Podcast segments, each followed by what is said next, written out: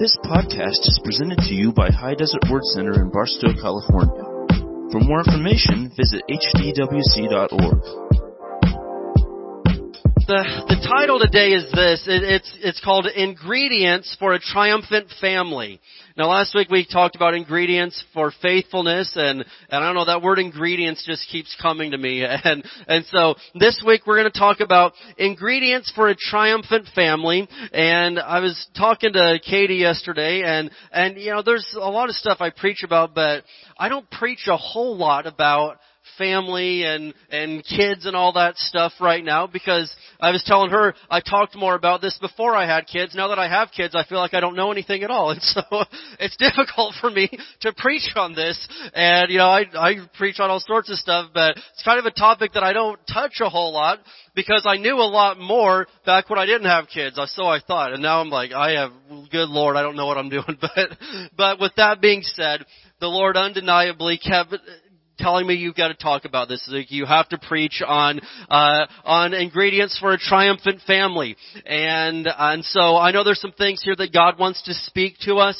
And so I want you to listen up today, no matter what stage you're in. Now, I do know, scanning the majority of our congregation, you know, is people that have small kids, have teenagers in the house still. That is a very large demographic of our congregation overall. And then we've got a lot of grandparents that are a major influence in their grandchildren's lives. And so no matter what stage of the game you're in, you are in a position to cause change in your family. You are in a position to be a difference maker in the family. And whether we're talking about your marriage, whether we're talking about raising the kids. And so I know that God's got something to speak to us today. I pray that you'll listen. And so I'm going to push through my nervousness to talk about all this. And I believe that God's going to speak to you. But there's definitely some things here that the Lord's told me, and things that I've learned along the way so far.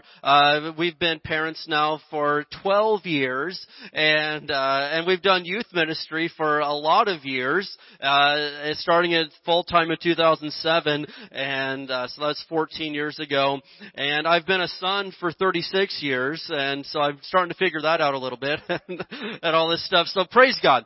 But I want to pray today, and I believe, as I said, no matter what stage of the game you're in, family-wise, God has some things to tell you today, and we want you to be a triumphant family, because I don't know if you've noticed, there's one thing the devil doesn't like. There's a lot of things he doesn't like, but he hates to see a strong Christian family, because you are a monumental threat to his plans in the world and in the United States of America. And he will attack families and try to rip them apart and do everything he can, because a married mom and a dad, and you know, we'll just go on the record, moms and dads, you should get married to each other. If you're going to do the house thing, you need to be married. God cannot put his blessing on you outside of that. I'm sorry, but you need to be married.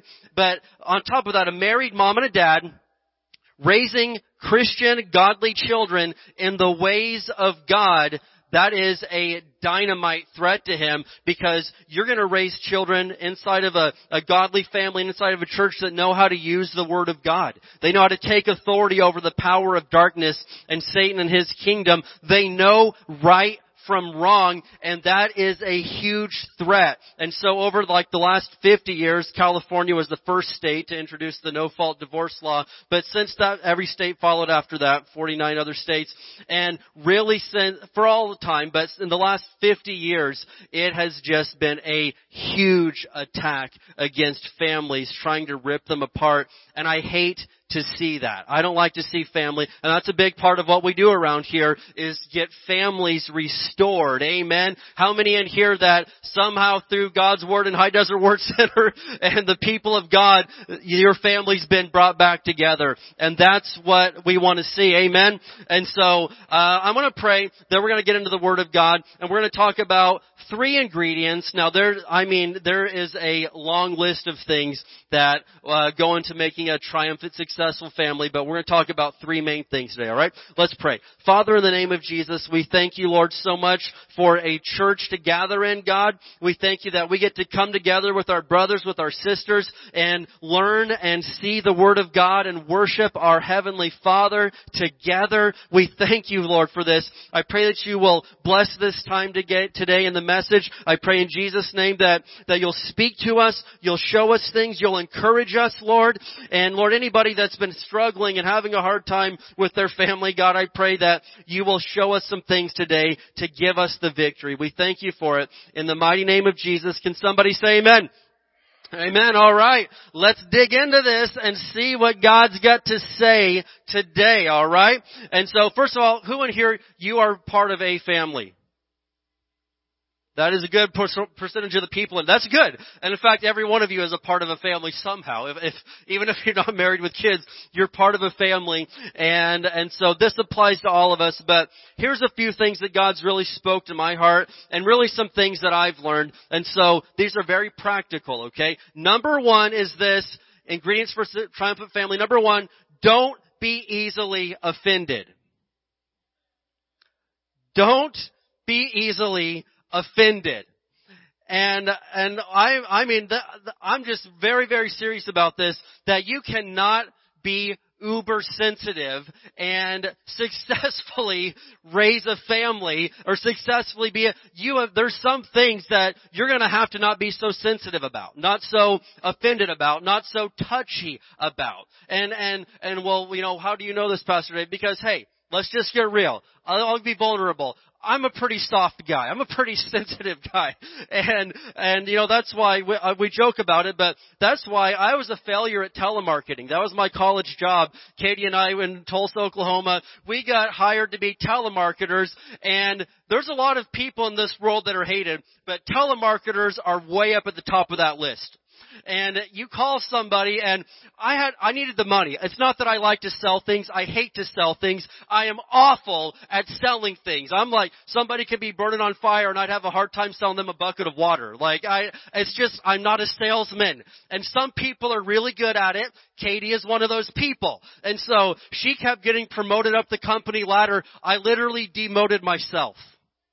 Literally, I was like, you know, find some, I'll go clean the bathrooms, get me off of those phones, because, you know, that's a very, very low success rate in that business, and you're getting yelled at and cursed at and threatened and everything. I mean, just, it's bad.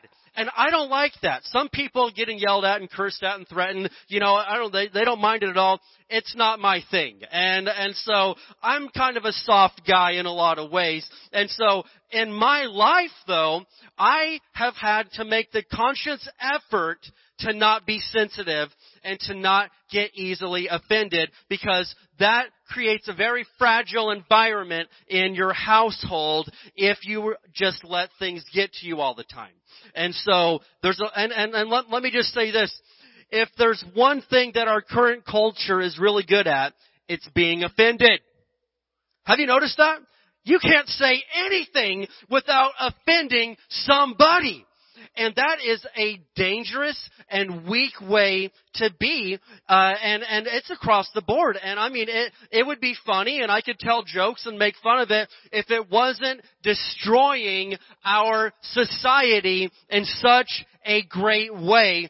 But offense is a dangerous thing. And so we think about people these days, you know, you look at them the wrong way, you pronounce their name wrong or something, and next thing you know, they want to burn your house down because they're so offended. And then I look on the other hand at Jesus Christ as he went to the cross. It says he was led as a sheep to the slaughter, but didn't even say a word.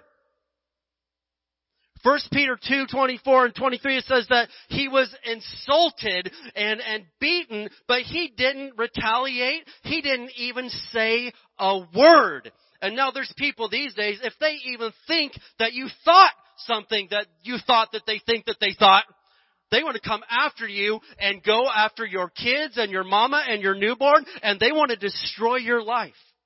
And it's called cancel culture, and it's called all these different things. And I'm telling you, that is a attack from the devil. And if you don't watch out, even as a Christian in your own household and family, you'll become very easily offended and very sensitive. And there are some, I'm not saying that you overlook every little thing. I mean, but listen to me. If you let every little thing get under your skin and get offended about it, that is dangerous to your family and to your marriage, and it will undermine and destroy what you've been working so hard for. We've got to toughen up in some areas. And so look at this, Psalm 119. Can we go over there? Amen. Are you still glad you came to church today? All right. Psalm 119. And just think, everything we're preaching right now, it's to your spouse. It's not to you. Just think of it that way. Apply it to them, not to yourself, if you could. I'm kidding. Don't do that. I mean, people do that to me. One time I preached a message about something, and I think it was along these lines, and I had this lady, she was the queen of being, she took being offended to a whole other level. It was nearly impressive how things she could find to be offended. You see the color of the carpet? Why'd you pick that? I am offended. Okay, why? There's specks of purple. And I didn't like Barney the Dinosaur when I was a toddler, so now I'm offended. And I mean, I'm being extreme here, but it was like that. And so I talked, and she comes and she's like, man, I'm glad you preached that. That, my husband needed to hear that. I tell you what, that jerk, he needed that. And I'm like, lady, I had you in mind, sister. You were the one. But anyway, so don't ever, when you listen to a sermon, when you listen to the word, quit thinking about, man, my husband, he needs to hear this. That dude is tore up. He is a jerk. No, apply it to your life. Apply it to you. Psalm 119, verse 165 in the King James Version, just like Paul himself used. Amen. Look at this. It says, great peace have they which love thy law. Amen. And what? Nothing shall offend them. Nothing shall offend them. And so I can tell you this much. Somebody that gets offended all the time, I can tell you they are not somebody that's in the Word of God. I will guarantee you, I will not go back on that statement. If you're somebody that easily gets offended, easily gets just anything, just throws you off all the time, you're hurt and offended and sensitive and upset, and you can't get along with anybody, I know one thing about you. I probably know others, but one thing for sure, you are not spending time in the Word of God. And I will see and put that in my own life. Times that I'm sensitive and a little sissy and offended. And listen, those are times, if I look back on it, they are times that I have not been spending the proper amount of time in God's Word. Why? Because if I am loving God's law, if I am loving His Word, if I am spending time with Him, there's a couple things that are going to happen in my life. There's a lot of things, but two things from this verse, I'm going to have great peace. So anytime someone comes up and says, man, I just don't have any peace, no peace at all, I can't get no peace, there's no peace in my life, have you been spending very much time in the Word? Oh yeah, I'm saturated in the Word. Nope. No, you're not. Because there's no way that you saturate yourself in the Word of God and you don't have great peace. Or else the Bible's a lie, and I choose that you're the one that's probably wrong. But if we love God's law, love His Word, and I've got dozens of other verses to back this up, but follow me, you're going to have great peace, and nothing shall offend them. And so in our homes, in our lives, in our families, if you want great peace, the Word of God is going to have to be king. It's going to have to be a priority, not an afterthought in your life. And listen, this will change the way you live your life. You're not going to be easily offended about things. And so I'll say this for me, because I love the Word of God, and I do my best to make it an absolute priority in my life every single day of the week, every day of the year. I love God's Word. But a big breakthrough for me was choosing to not be sensitive. You realize the power of choice in your life?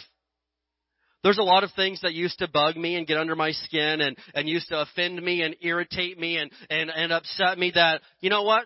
I just choose to not let it get to me anymore. Well, it's not that simple. I remember this episode. This may be a bad example, but we were watching this episode a long time ago of Seinfeld, the TV show. And this guy from high school wanted to challenge him to a race. And Seinfeld knew this guy can beat him. There's no way I can beat him. And so his response was always, I choose not to run. I choose not to run. And so in my life, even though things could be taken the wrong way, things could come out, I choose not to be offended. I choose not to be sensitive. I choose to not let things just get to me. I choose to overlook things that my own family and my own friends and my own church family and my own people, I choose to overlook things. Like, well, I wish I could do that. You can do that. But if you want to create a stable environment in your home and in your family and be a triumphant family, you're going to have to choose to overlook some things and not be sensitive and not let things get to you. And living in a large family, anybody in here, you're from kind of a large family, 3, 4 or more kids, okay? You have opportunities by the day, right? You have opportunities, I mean, even if there's just a couple people, but you have nonstop opportunities to choose to let things get to you.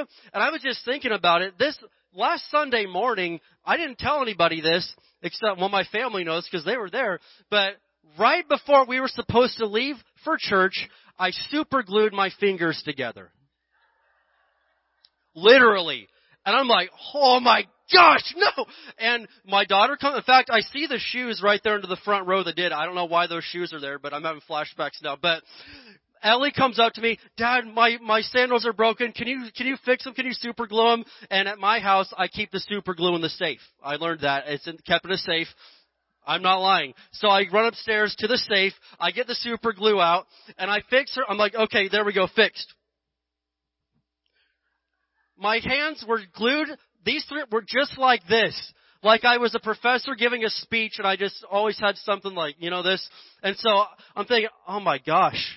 I'm going to go to church, I'm going to be up there preaching, and the whole time I'm going to be doing this, and they're going to think it's because I'm smart, and it's not. It's because my fingers are glued together. And so I'm like, you guys know I'm a pretty calm dude, but I'm like, Katie, get down here. And so she comes running with the fingernail polish remover. And truth be told, we know how to handle this because it's the third time it's happened to me in the last couple of years. So. And this was probably the least of the three times. But anyway, she's just dousing me with this and pulling my fingers apart. And finally one comes off and I see the skin ripping. And then finally the other one comes apart. I've never been more tempted to be offended at a 9-year-old girl than I was at that point in my life. I was offended. I was like, well, fix your own sandals. Ugh! And so anyway, I shook it off. And I came to church and I tried to preach to you guys the best that I could. But what I'm saying is this, is that there's opportunities every day. You can choose to dwell on these things. You can choose to just let it get to you. You can, you know, there's a right way to speak up and communicate, but there's also a right way and a right time to not be a little sissy and let everything make you mad. And I'm just speaking the truth. And if that offends you, then, well, I'm sorry. But listen.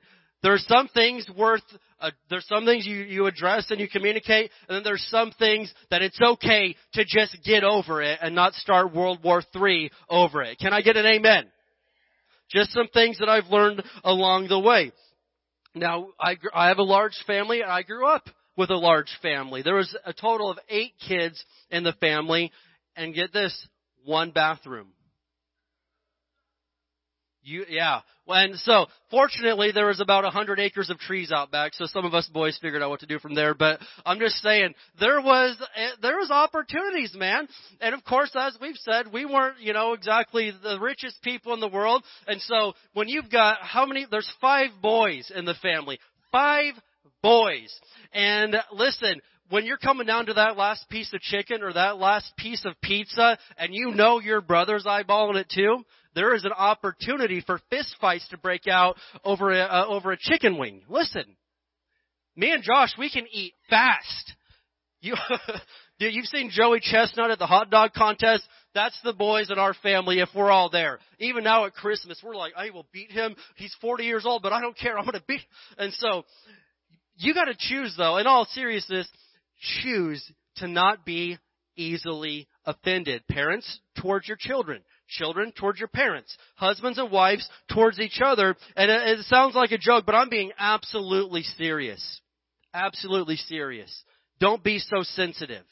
Amen. Now, you need to not spouses and family members, don't be mean to each other. That doesn't give us a chance to leave church today and say, "Did you hear that jerk? Hear what he said? Don't get offended." No, I'm not talking about that. But at the same time, don't go out of your way to be mean, but don't go out of your way to constantly be offended and sensitive about every little thing that your family says, because inevitably things will be said, things will be done that you don't appreciate very much. All right? Let me show you something here in James chapter 3. James chapter 3. Now, as we're turning there, I definitely probably wouldn't be considered like a drill instructor, dad, a drill sergeant. My family will tell you that. I am working on being more strict and all that fun stuff, but I'm not. Praise God for the dads and moms that are. It's not in my nature to go, cracking the whip and give me 20. That's just not my nature. I need to do better with that. But I do have a couple of non-negotiable rules for the household. One of them is no glitter. You don't bring glitter into Pastor Dave's house or you get choke slammed through the hood of your car. Keep that devil magic away from my house. I hate that junk. That stuff is baloney. Glitter is of the devil. Now, Play-Doh is on that list also. It's getting close to the top. And then, parents, do you have kids that watch YouTube and watch these slime videos? I mean, what is up with that? But guess what else? That is just this close to being forbidden in my house. I hate slime, Play-Doh, but nothing is worse than glitter. If you show up with glitter, expect the door to be slammed in your face and sent to the road. You do not bring that junk to my house. But another non-negotiable rule is don't take children into an antique shop. That's another non-negotiable. Don't even ask me. I will not take your kids into an antique shop. I will not take my kids into an antique shop because everything is so fragile and they want to touch everything that by the time we leave, you're hauling me out on a stretcher, pumping oxygen into my chest because I'm about gone. About having a nervous breakdown. I've done this, I think, twice. Taking them in again. Twice. I will never do it again until probably they're in their mid-20s, early 30s. But it's just, everything is breakable. Like, don't touch anything. I hate this. And as sad and silly as that may sound, there's just a lot of people that are just the same way. They are so fragile. Like, don't touch. Don't say anything wrong. Don't look at them the wrong way. They're so fragile. You got to handle them with kid gloves, and you're on edge all the time, and it creates a very vulnerable, fragile atmosphere within your home. And it's dangerous. You should not have to walk around your house. Oh, I don't want to. Don't say that. Don't do that. Or listen. Don't put your family in that position. Don't do that. Don't be that way. James 3:16. We're also going to read this in the King James. Why in the King James? Because these couple of verses I've read are ones that my dad drilled into my head in the King James back in the mid-90s when I was a child. And in fact, my dad, we were word people, and we are word people, and we live our lives by the word of God. But he didn't want us kids fighting and arguing so much that he printed out a big circular thing that looked like a no smoking sign, but it's not a slash down the middle, but it said no strife on one side, and on the other side it said James 3:16, and he hung it on the mirror of our Chevy van. And everywhere I get picked up from baseball practice, and what's that on your van? I don't never mind. I don't know what that is. What do you say? How do you explain that? But it was a good thing. I'm glad we did it. I mean, I know these Bible verses for sure now. James 3:16. And so we need to get these. It says, for where envying and strife is, there's confusion and every evil work. Have you noticed that when there's strife, when there's fighting, when there's offense, when there's all this going on, there's confusion and every evil work? Have you ever been in an environment of strife, whether it's at work or at home or somewhere else, and you can just tell there's just a heaviness There's a fog. There's a confusion. There's a cloud. And you're just like, I don't even know what I'm doing here. I don't even know. What was I doing a minute ago? I forget what I was going to say. I don't even know what's going on. There is a confusion. And every evil work. This is the word of God, James 3:16, where there's envying and strife. And so I'm encouraging us today. Yeah, we could sit there and say, yeah, there wouldn't be if my wife was nice. There wouldn't be if my kids respected me. There wouldn't be any of this if my husband could put his stinking socks where they go. Possibly. But at the same time, maybe there wouldn't be if you would build a bridge and get over it. If you would just choose to not be offended and let every little thing. And again, there's some big things that are hurtful and you got to deal with, but there's also some things that you don't have to let some things ruin your whole day. You can choose to do better than that. Amen?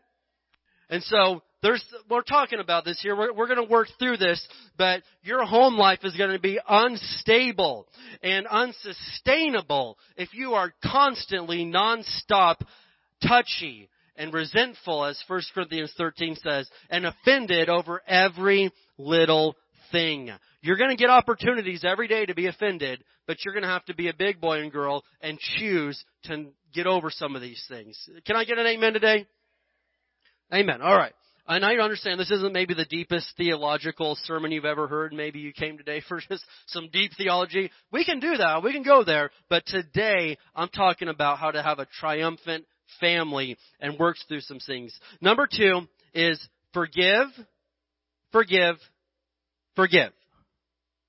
Number 1, don't be easily offended. And number 2, forgive. Nobody knows you better than your own family other than God. Nobody knows you better. And it is crucial that you don't hold your family members' mistakes over their heads for the rest of their lives. That I'm being flat out real about that. Some people, you will forgive the thief on the street. You'll forgive the drug dealer. You'll forgive the murderer. You'll forgive whoever. But when it comes to your own family, you hold things over their head from 5 years ago, last year, last Christmas, 20 years ago. You constantly hold things over their head, and that's wrong. You shouldn't do that. You need to forgive as you have been forgiven. Micah chapter 7, it says that he will throw our sins into the sea of forgetfulness. Isaiah 43 says that I will blot out your sins and your transgressions for my own sake and never think of them again. And then Jesus Christ comes along in the New Testament and says, forgive others as you have been forgiven. And you're like, oh, amen. Hey, got that. Hey, I remember what you did last Christmas. You ain't doing it this year. You ain't going to get me. And you hold on and hold things over people's heads. I heard about this one guy who was talking to his friend. He said, man, I hate getting in arguments with my wife. She always gets historical about everything. He's like, you mean hysterical? No, historical. Whenever we get into a fight, she brings up all of my history, all of my ancient history, everything that I've ever done wrong. She brings up my history. She's historical about it. And, it's kind of silly, but are you? Are you? To your kids? Maybe, some kids to their parents. I remember what you did. Oh, yeah. I don't trust you anymore. And there are deep wounds in some families, but does that change what the Word of God says? Forgive as you have been forgiven. Freely you've received, freely give. In fact, we love Mark 11. Well, I got them pasted on the walls up there. Some of our favorite foundational Bible verses. You can say to this mountain, be thou removed, be thou cast into the sea. We love this. Amen. But do you realize that the following verses say, hey, before you pray, forgive anyone that's offended you. Forgive anybody that you have ought or trespass against. It's super important that we as Christians learn to forgive. And some people are like, oh yeah, I can forgive that dude. I'm talking about in your own household, in your own family. It needs to start at home. Quit holding your wife's mistakes against her. Wives, quit holding your husband's old thing. I mean, hey, there's some things that need worked through sometimes. I get that. I get that sometimes trust has been broken in some areas. I get that. But it is not our job to be the Holy Spirit in their life and convict them and remind them. Listen, and that's the Holy Spirit's not always doing that. But listen to me. It is not our job to be judge, jury, and executioner. That's not fun, man, to be in that spot where you're trying. You've messed up before. You aren't perfect, and you know it, and you're not proud of it, but you're at least trying. And then somebody brings up your past all the time. You know who else does that? The devil. It's called the accuser of the brethren, and he will bring up things from your past all the time. And so I present for your consideration that if you are constantly bringing up your family members' past mistakes and wrongdoings, if you are consistently bringing those up and they've repented and stopped and are at least trying to do better, then it's not really God's side that you're working for right now. It's going to let you marinate, mull it over somebody. Amen. Mull it. All right. Look at Romans chapter 12. Romans chapter 12. Can we go there? Romans 12. Thank you, Jose. You got me. Romans chapter 12. So we're trying to help families today. We're trying to help marriages. We're trying to help everybody. And so as we turn here, my mom mentioned earlier, Katie and I got married very young.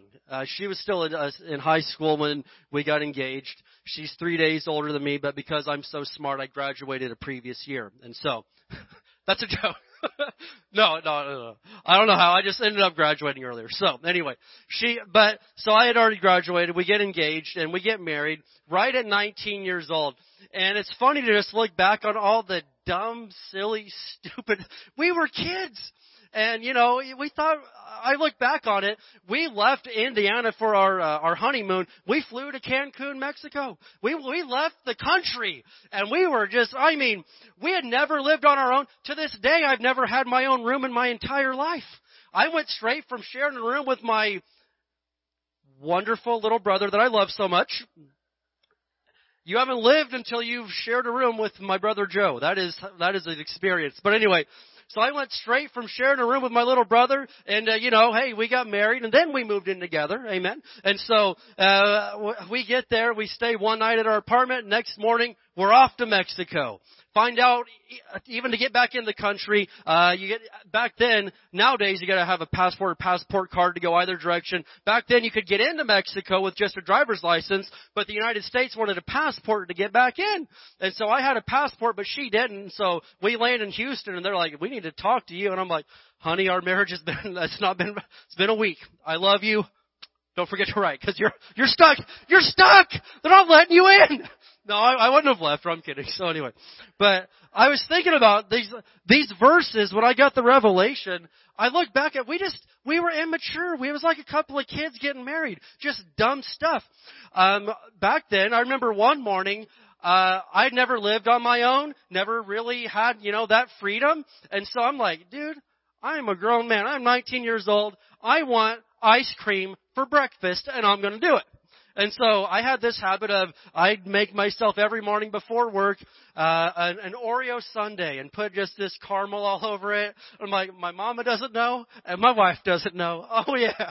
And then one morning she walks in and I'm just going at it. She's like, what are you doing? I'm having breakfast, man. What are you doing? And so anyway, we worked through that. That was an issue. But you got to forgive. I'm trying to be transparent here. And so I remember one day, though, I don't know what happened, but I'm not the only immature one because I'm sitting there watching TV, and she comes in and gives me a wet willy. And if you don't know what a wet willy is, you missed the third grade. But she's like, boom, right in the ear. And I'm like, it ticked me off. I'm like, why would you do that? I'm your husband. I'm your man. And you're going to give me. And so I'm like, oh, I'll get her back. So I'm like, and instead of into the ear, boom, right in the nose.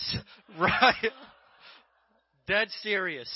And so we worked through that one, but I'm like, and so then, like the next day I'm reading my Bible, I'm like, oh man, score one for the boys. We showed her. She's not going to do it. I was so proud of myself. I called it the wet Billy. It was kind of a move that I patented, but anyway, so I gave it to her, and then I'm reading the Bible shortly thereafter, and I stumble across Romans chapter 12, verse 17 and 18. Romans 12, verse 17, never pay back evil with more evil.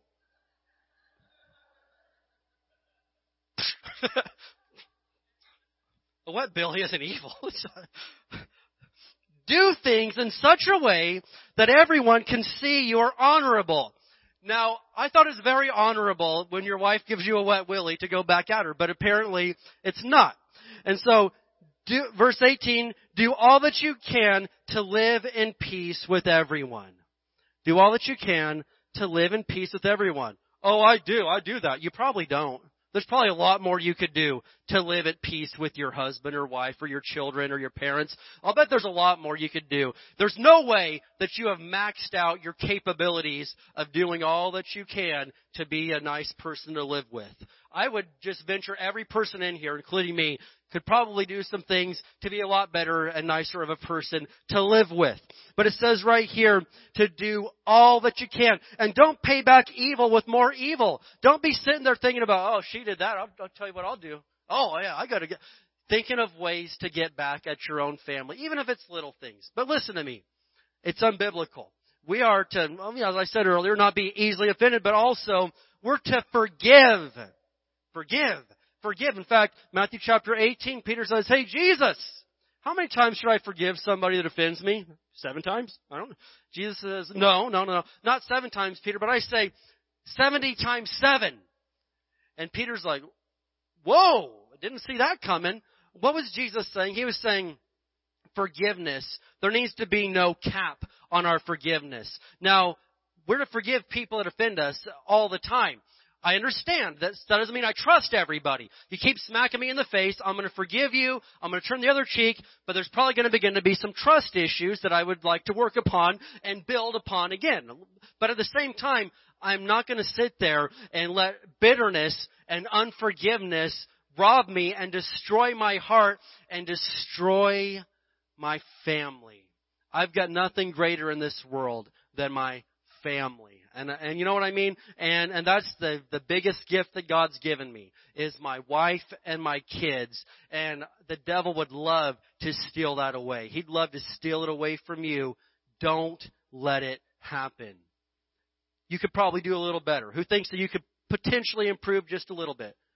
Who knows your spouse can?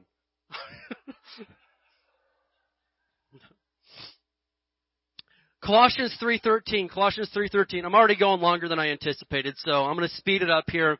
I'm going to speed it up because, as Katie mentioned, just so everyone knows, we will be out of town this week. Don't try to show up to my house. I've got a house sitter, so can't go in. But at the same time, we will be gone, and I'm going as deep into the woods as I can, into the Sequoia National Forest. If you find me, you're incredible, but you will probably not find me. Thank you. Yeah, Virginia knows. She's my Sequoia sister. She loves it up there, too. And so, anyway, we won't really be reachable and all that stuff, so praise God. But I'm just telling you, we love you. We're going to be out of town for a little bit. Colossians 3:13. And this is a verse that consistently comes to my mind. I think about this verse all the time.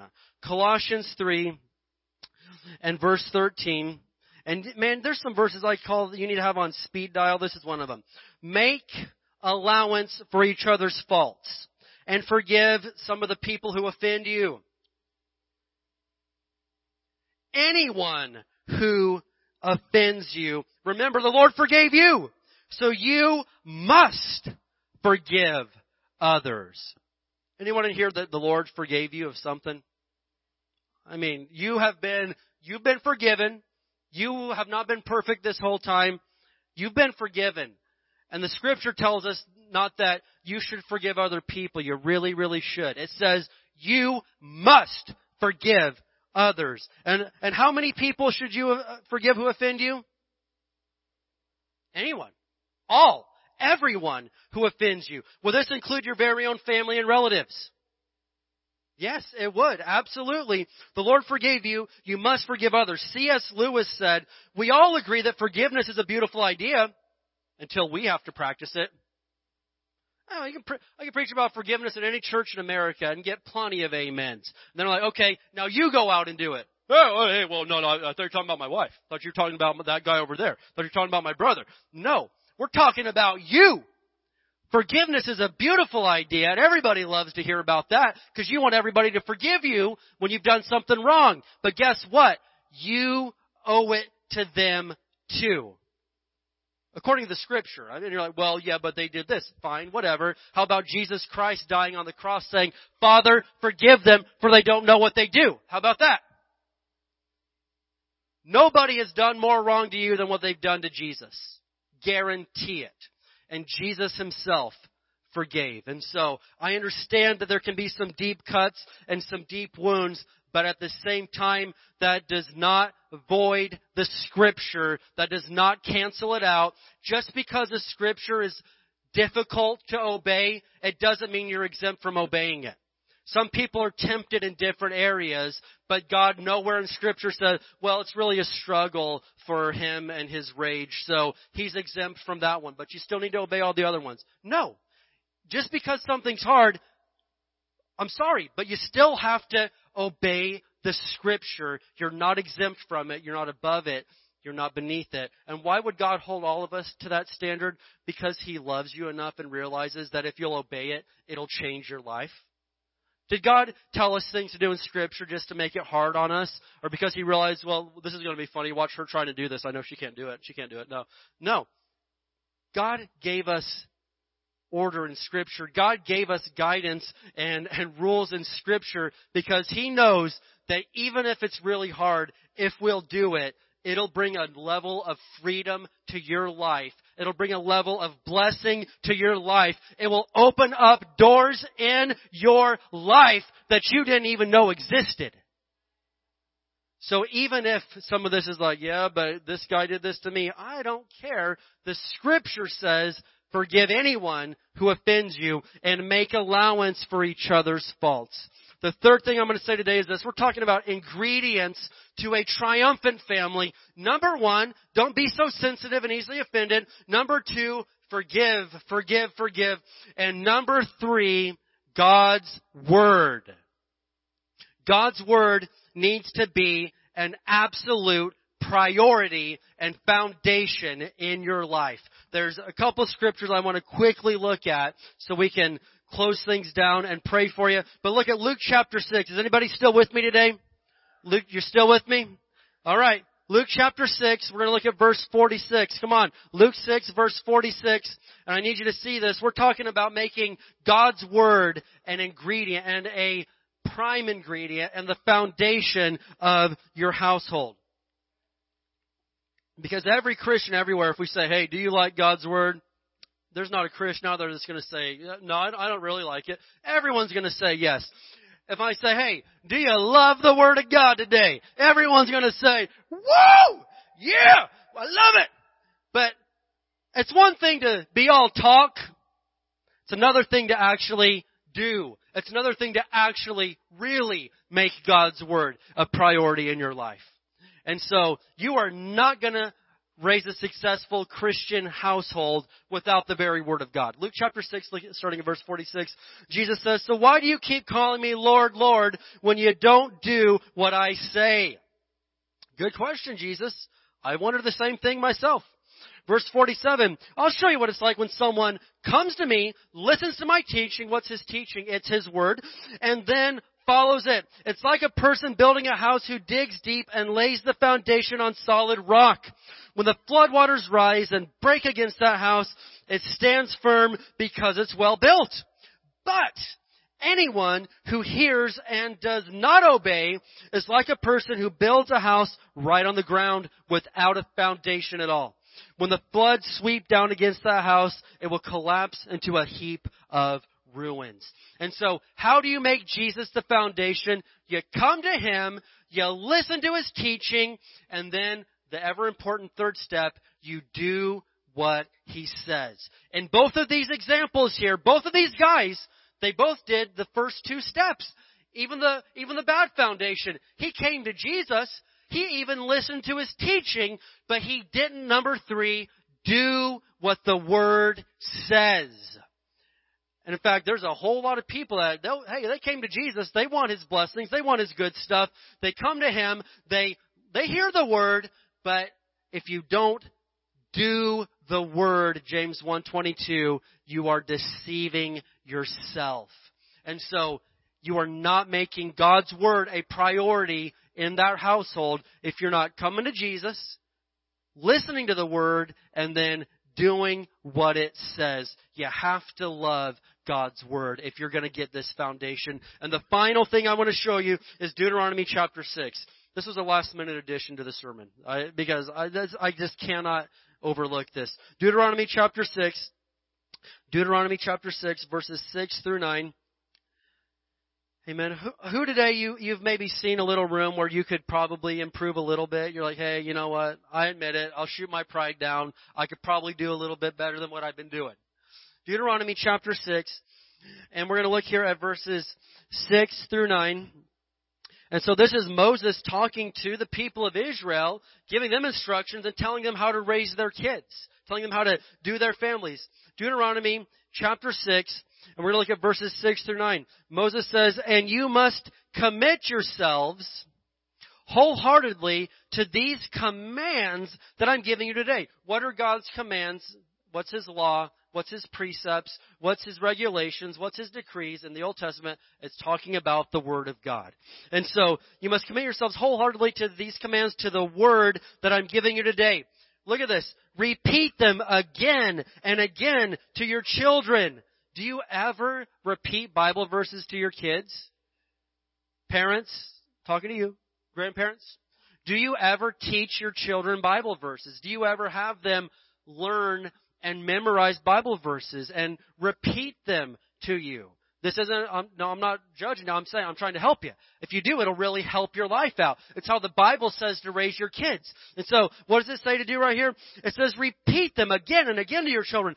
Talk about them when you're at home and when you're on the road, when you are going to bed and when you're getting up. Tie them to your hands and wear them on your forehead as reminders. Write them on the doorpost of your house and on your gates. Like, whoa, calm down, Moses. You sound a little obsessed with this thing. What's the big idea here? But this is so crucial. If we would raise our kids like this and repeat to them, honey, I know you're scared, but repeat after me. 2 Timothy 1:7, God has not given me a spirit of fear, but of power, love, and a sound mind. Say that with me, honey. Say that with Daddy. Say that with me. If you would repeat them, they think that they're going to fail at school. They think they're going to fail in something. No, you repeat after me. Philippians 4:13. I can do all things through Christ who strengthens me. Repeat that to me. And listen, Moses said, don't just do it then. Do it at home. Do it when you're on the road. How many of you drive places with your kids? What do you do the whole time? You listen to the radio. They play on their phones. What you could be doing is repeating scripture to them. You know, we have a 35-minute drive to school. One way every day. Josh and Julie, now their kids go, so we get to tag team and carpool. But 150 miles a day, round trip, taking our kids to school 5 days a week, 150 miles a day, every single day. And so there's a lot of time there to do a lot of things. We can argue. We can fight. We can drink slushies. There's a lot of things you can do. One thing you could do is give the Bible to one of the kids and say, hey, read a couple chapters to me along the way. Well, your kids are going to hate that when they grow up. I didn't hate it. I grew up pretty good, and I love my life. And I'm glad that my parents – someone told me when I was a teenager, man, your parents, they're going to – they force this down your throat. They're not forcing anything down my throat. I want this. I want this because I've seen how jacked up your family is. Oh, I didn't say that, but anyway. Don't say that. Don't say that to people. But listen – I don't regret having my parents teach me script. We took the Bible so seriously that any time my dad sneezed, he said a Bible verse. You think I'm joking? Any time, 1 Peter 2:24, by his stripes I've been healed. Amen. Any time my mom answered the phone growing up, she didn't say hello. Every time, 100% of the time. Ring, ring. Jesus loves you. Every time. Growing up. dude, your mom just told me Jesus loves me. I know. But anyway, Moses says to repeat it while they're driving. And so, you know, we need to take this serious, okay? And so I've done a lot of probably things wrong as a parent, okay? I'll be the first to admit it. I've done dumb things. I've said dumb things. I've made a lot of mistakes, a lot more mistakes in 12 years than I thought that I would. But there's a couple things that I could say, you know what, I think that I'm headed the right direction with this. And one of them is teaching my kids scripture. And another is doing this even on the way to school. And so they go to the Christian school in Victorville, and they have you tabulate the Bible verses. And last year, Isaac kept reading the most Bible verses. He was doing about 980 verses a month that he was reading. And I'm like, go Isaac. That's awesome, brother. Nearly 1,000 verses a month. And am I saying that to brag? No, what I'm saying is this. Hey, I've done a lot of just stupid things. I used to make pancakes every single morning, 7 days a week. Joel got dehydrated. I've done some dumb things, okay? You can't do that. I gained a lot of weight. I like pancakes, but I've done some dumb things. But I do know this much as a parent and as being a part of a family. If I do things like the Bible says, I'm not that far off the path. And I don't want just my kids to read a bunch of scripture. It's one thing to say, you know, hey, he read 1,000 verses. That's a good thing. But what makes me even more happy is when they're in a bad situation and they quote the scripture themselves. Amen? And that's what I'm talking about today. Ingredients for a triumphant family. You can't be touchy and easily offended and sensitive all the time. You've got to forgive and not hold their mistakes and faults over their head all the time. And you need to take God's word very, very seriously. Even if your kids are teenagers now and you haven't done much Bible reading, just start getting it into them some way, somehow. Even if you're a grandparent and now you're just talking to the grandkids, start getting it in their lives. It is the number one best thing you can do. And there's a lot more that goes into raising a family, as we all know. But I know just these three simple things are some of the key ingredients. And our heart and our goal, our whole mission statement says that we are a family church equipping God's people for victorious Christian living. We love families. We love marriages. We love seeing moms and dads get married. We love seeing babies born. We love seeing marriages restored and families being triumphant and overcoming everything that comes against them. It is our heartbeat. It is our passion at High Desert Word Center. It is your families and your marriages and your kids. And so I present all this for your consideration today on how you can have a triumphant family. Can we get an amen today? Amen. All right. Let's stand up together. Can we stand up? Thank you for listening to this podcast. For more information, visit hdwc.org.